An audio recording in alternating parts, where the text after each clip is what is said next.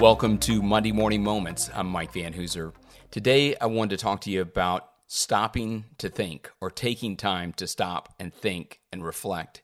You know, this time of year is a great time of year at the end of a calendar year to think about the past year, think about what you've learned, think about how you've grown, um, think about the things you've accomplished, think about the things you've gone through, and to think about how that relates to the new year and what you want to accomplish and who you want to become in that next year. And hopefully we're making progress year over year.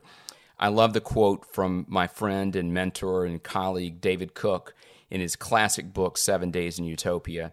And he said, as he was talking about a golfer and his reflection on a mentor coming into his life, he asked him this question. He asked, if I ever slowed down just to think.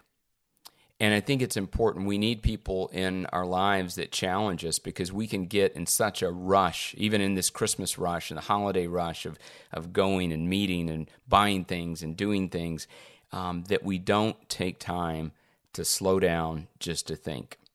And when was the last time you just slowed down to think in your day? You know, if we think about scheduling our day, we don't schedule time to do that. We schedule meetings, we schedule client meetings, we schedule other things to do and to work on projects and things that we're doing around the house. And it's rare that we spend a time just to sit there and think and reflect and to be present. Um, I love what my father-in-law used to say. Um, and there was one time I walked into his house and they were just hanging out uh, in their house together and the, as a family. And I asked him, you know, what are you doing? And he said, well, I'm just celebrating my isness. And that became a running joke and, and an ongoing thing that we, when we're present and when we're taking time just to, to rest, to recharge and to reflect, that it's celebrating our isness and coming from that word of to be and to exist. And it's so so rare that we find ourselves being present. I have to work with a lot of people and my athletes and, and others to think about being present, because often we're thinking about the past, we're, we're having regrets over the past or worrying about the future, and we're not fully present in that moment.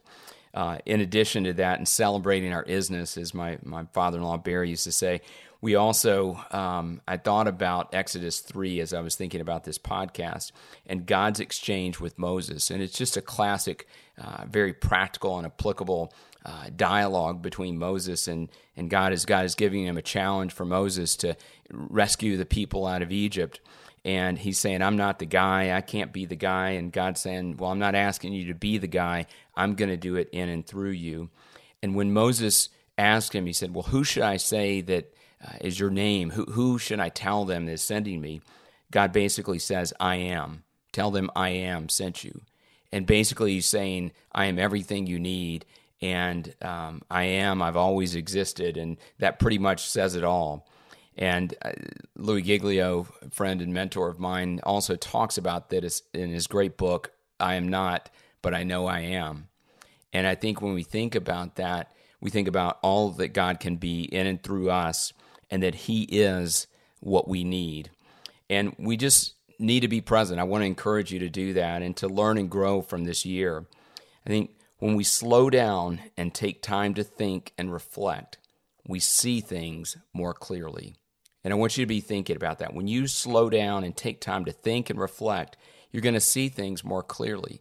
If that's in the context of a day, a week, this past year, as you think about, you know, who you want to become and the goals you want to set for the next year, take time during this busy season of life to reflect, to slow down, to think, and to see things more clearly.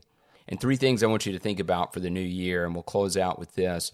I want you to think about being grateful about who you are, how God created you. So many times we think about who somebody else is and all the great qualities and characteristics they have and the great life that they have.